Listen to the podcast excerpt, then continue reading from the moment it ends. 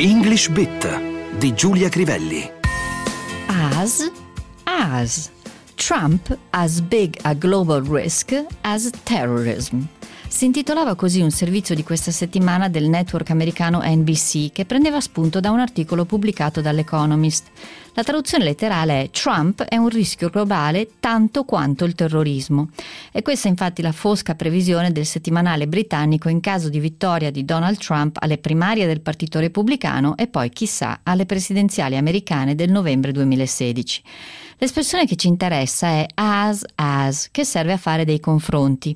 You are as tall as your father. Sei alto tanto quanto tuo padre, o più semplicemente come tuo padre. You are as white as a sheet. Sei bianco come un lenzuolo. She doesn't play as well as your sister. Non gioca tanto bene come tua sorella. I have not known him as long as you have known him. Non lo conosco da tanto tempo quanto lo conosci tu. Usata da sola, la preposizione as vuol dire come. They were dressed as clowns, che in italiano tradurremmo erano tutti vestiti da clown. The news came as a shock. La notizia arrivò e stupì tutti, letteralmente arrivò come uno shock. Notare l'uso di news, che in inglese è sempre plurale, anche se in italiano possiamo tradurre la notizia. C'è poi l'utilizzo di as, grammaticalmente parlando, come congiunzione. He sat watching her as she got ready. Si sedette a guardarla mentre lei si preparava. As she grew older, she gained in confidence.